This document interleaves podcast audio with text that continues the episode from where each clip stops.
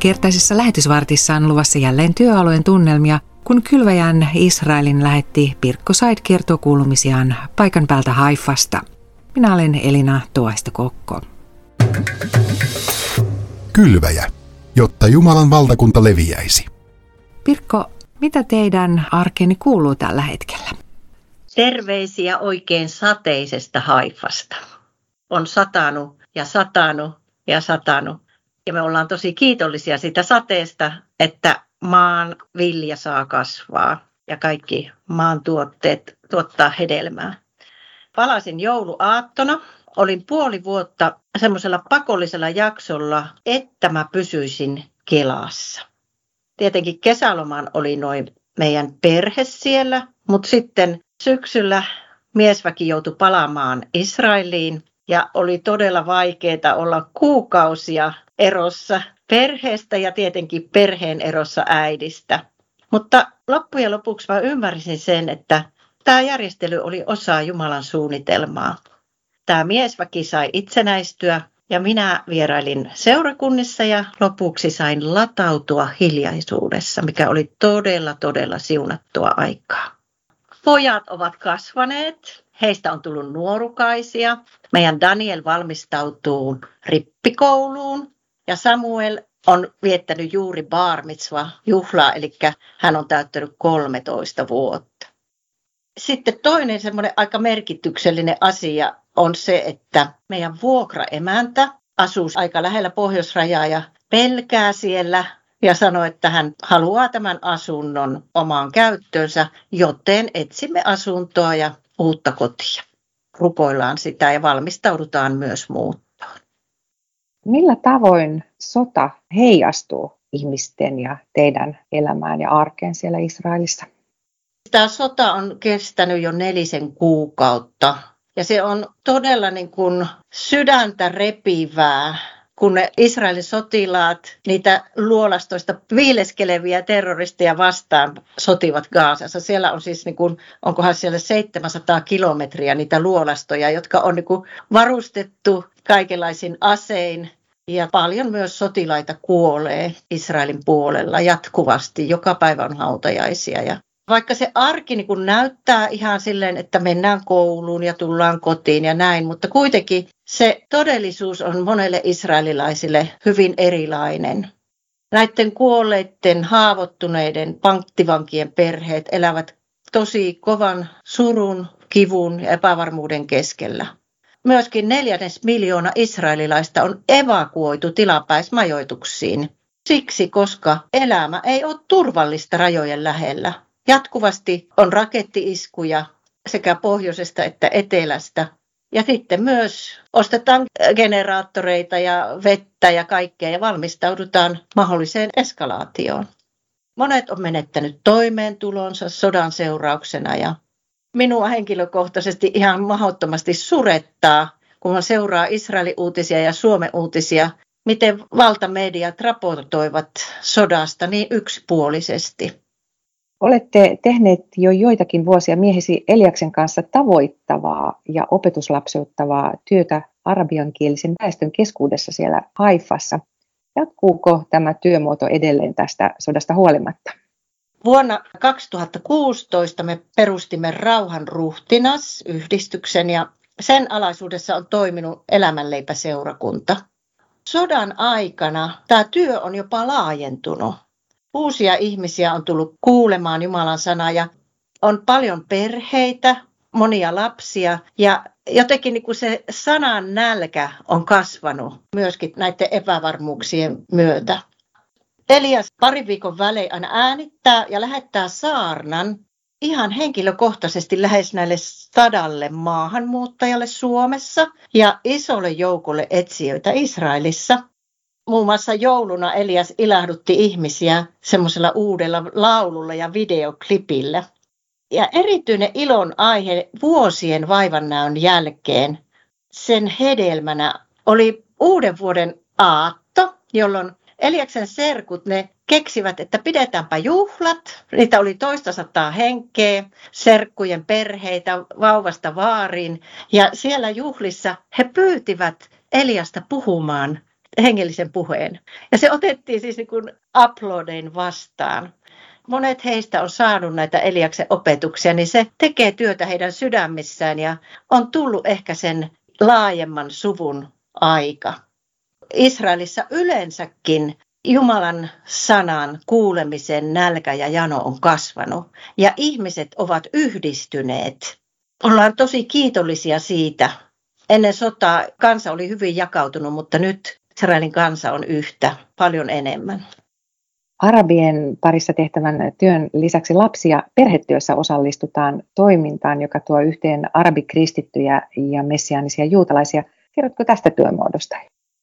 Me jaamme kumppanimme Valon talon kanssamme näyn tuoda yhteen arabikristittyjä ja messianisia juutalaisia. Ja nyt ihan käytännössä huomenna meidän esikoisemme Daniel suuntaa sekä messianisia nuoria että arabikristittyjä nuoria kokoavaan opetuslapseuttavaan Sababa-ohjelmaan. Se kokoontuu keväällä kolmena viikonloppuna ja sitten kesällä kokoontuu viikon. Me ollaan myös oltu jo useamman vuoden ajan tässä Valon talon organisoimassa perhetyön tiimissä, joka kokoaa eri kulttuureista olevia perheitä. Eli siis puolet on arabikristittyjä ja puolet on messianisia juutalaisia eri kielistä, eri kansoista. Ja he kokoontuvat yhteen että minä ja minun perhekuntani palvelemme Herraa, että niin kuin saavat rakentua perheenä ja sitten myös rakentaa yhteyksiä eri perheiden kesken. Nyt maaliskuussa on tiimin kokous, huhtikuussa on suunnitteilla perheleiri, jos Herra suo. Nimittäin edellinen leiripäivä oli kohtalokkaana 70. päivänä, jolloin kesken kaiken alkoi sataa rautaa taivaalta. Joutui lähtemään kesken kaiken koteihinsa. Rukoilivat ensin, kaikki perheet oli justissa kokoontunut sinne ja ne rukoilivat sitten, että mitä tehdään ja kun se tilanne niin kuin kirkastui heille, niin heidän oli palattava koteihinsa. Entä mitä muuta teillä on tällä hetkellä meneillään liittyen työhönne siellä Israelissa? Elias puoliso on jo useamman vuoden ajan kuulunut myös Valontalon tämmöiseen vankilatiimiin, joka on vierailu kristittyjen vankien luona Israelin vankiloissa. Myös vuodenvaihteen molemmin puolin tänäkin vuonna he vierailivat, mä luulisin, että 30 vankilaa he kävivät läpi. Ja näissä vankiloissa on niin mukava, kun ne vierailut kiinnostaa myös niitä rabbeja, ja myös muita vankeja, ne tulee aina ovelle monesti kuuntelemaan puheita. Ja tällä kertaa ihan jotkut pyysi, että voidaanko myökin tulla kuuntelemaan. Ne vankilat on hyvin ankeita, paljon pimeyttä ja toivottomuutta on siellä. Mutta Elias aina niin kun palaa kotiin, niin hänellä naama loistaa ja hän kertoo, miten ne karskit vangit niin on olleet vastaanottavaisia ja monilla heistä elämä on muuttunut näiden vierailujen myötä. He pyytävät, että milloin tulette taas uudestaan ja siellä on kanssa hyvin paljon sanan nälkää. Ei pelkästään vierailla vankiloissa, mutta sitten niin kun pidetään yhteyttä näihin vankeihin, jotka haluavat. He saavat myös lahjoja siellä ja raamatut, mutta se, että niin se jälkityö on myös hyvin tärkeää.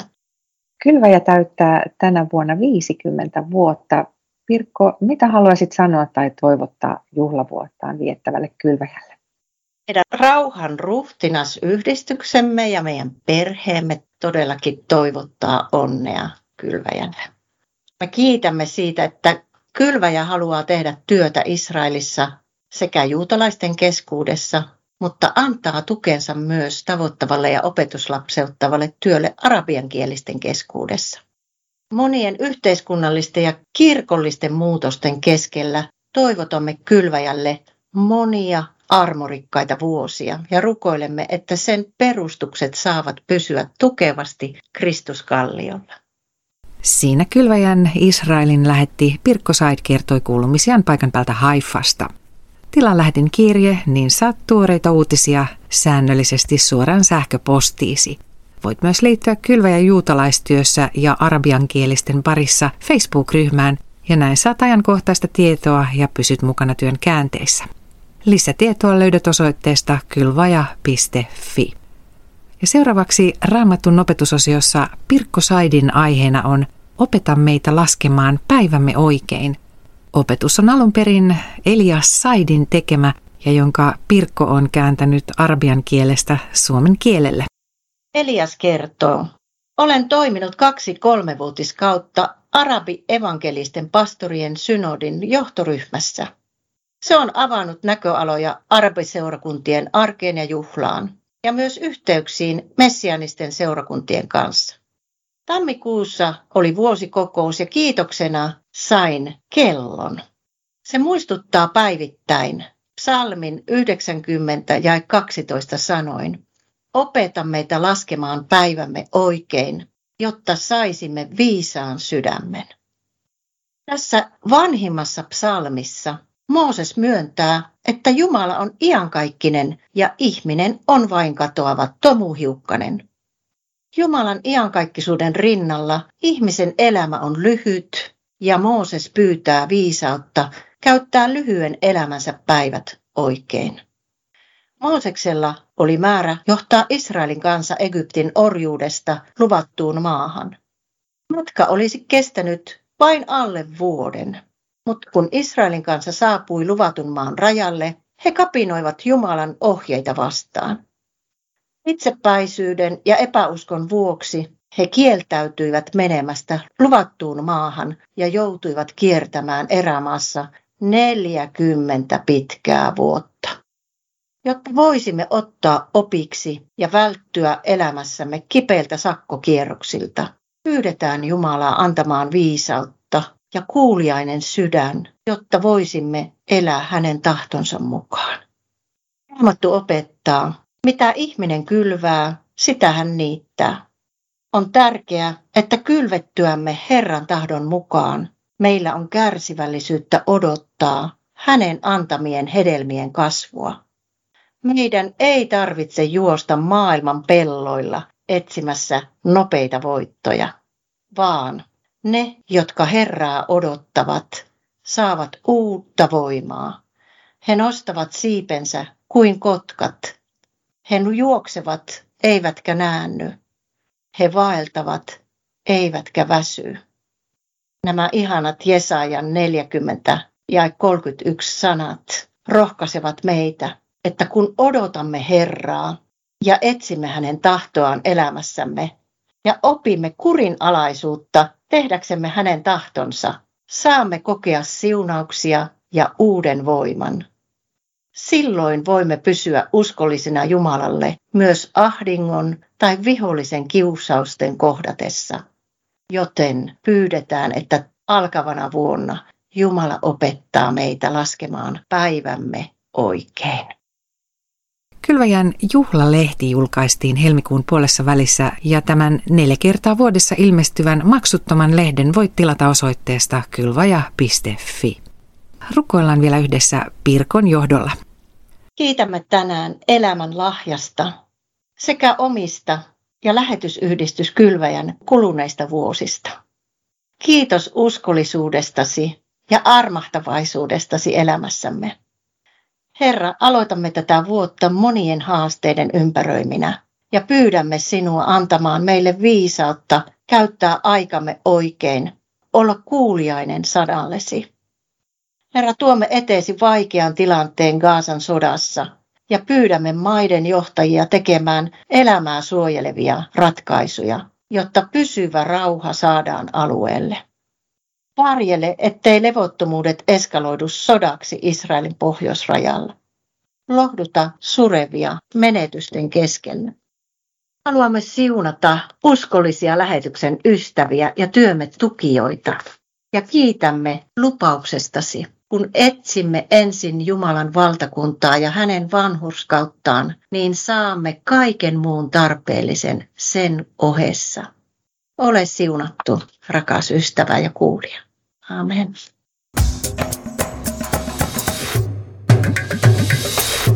Kylvaja.fi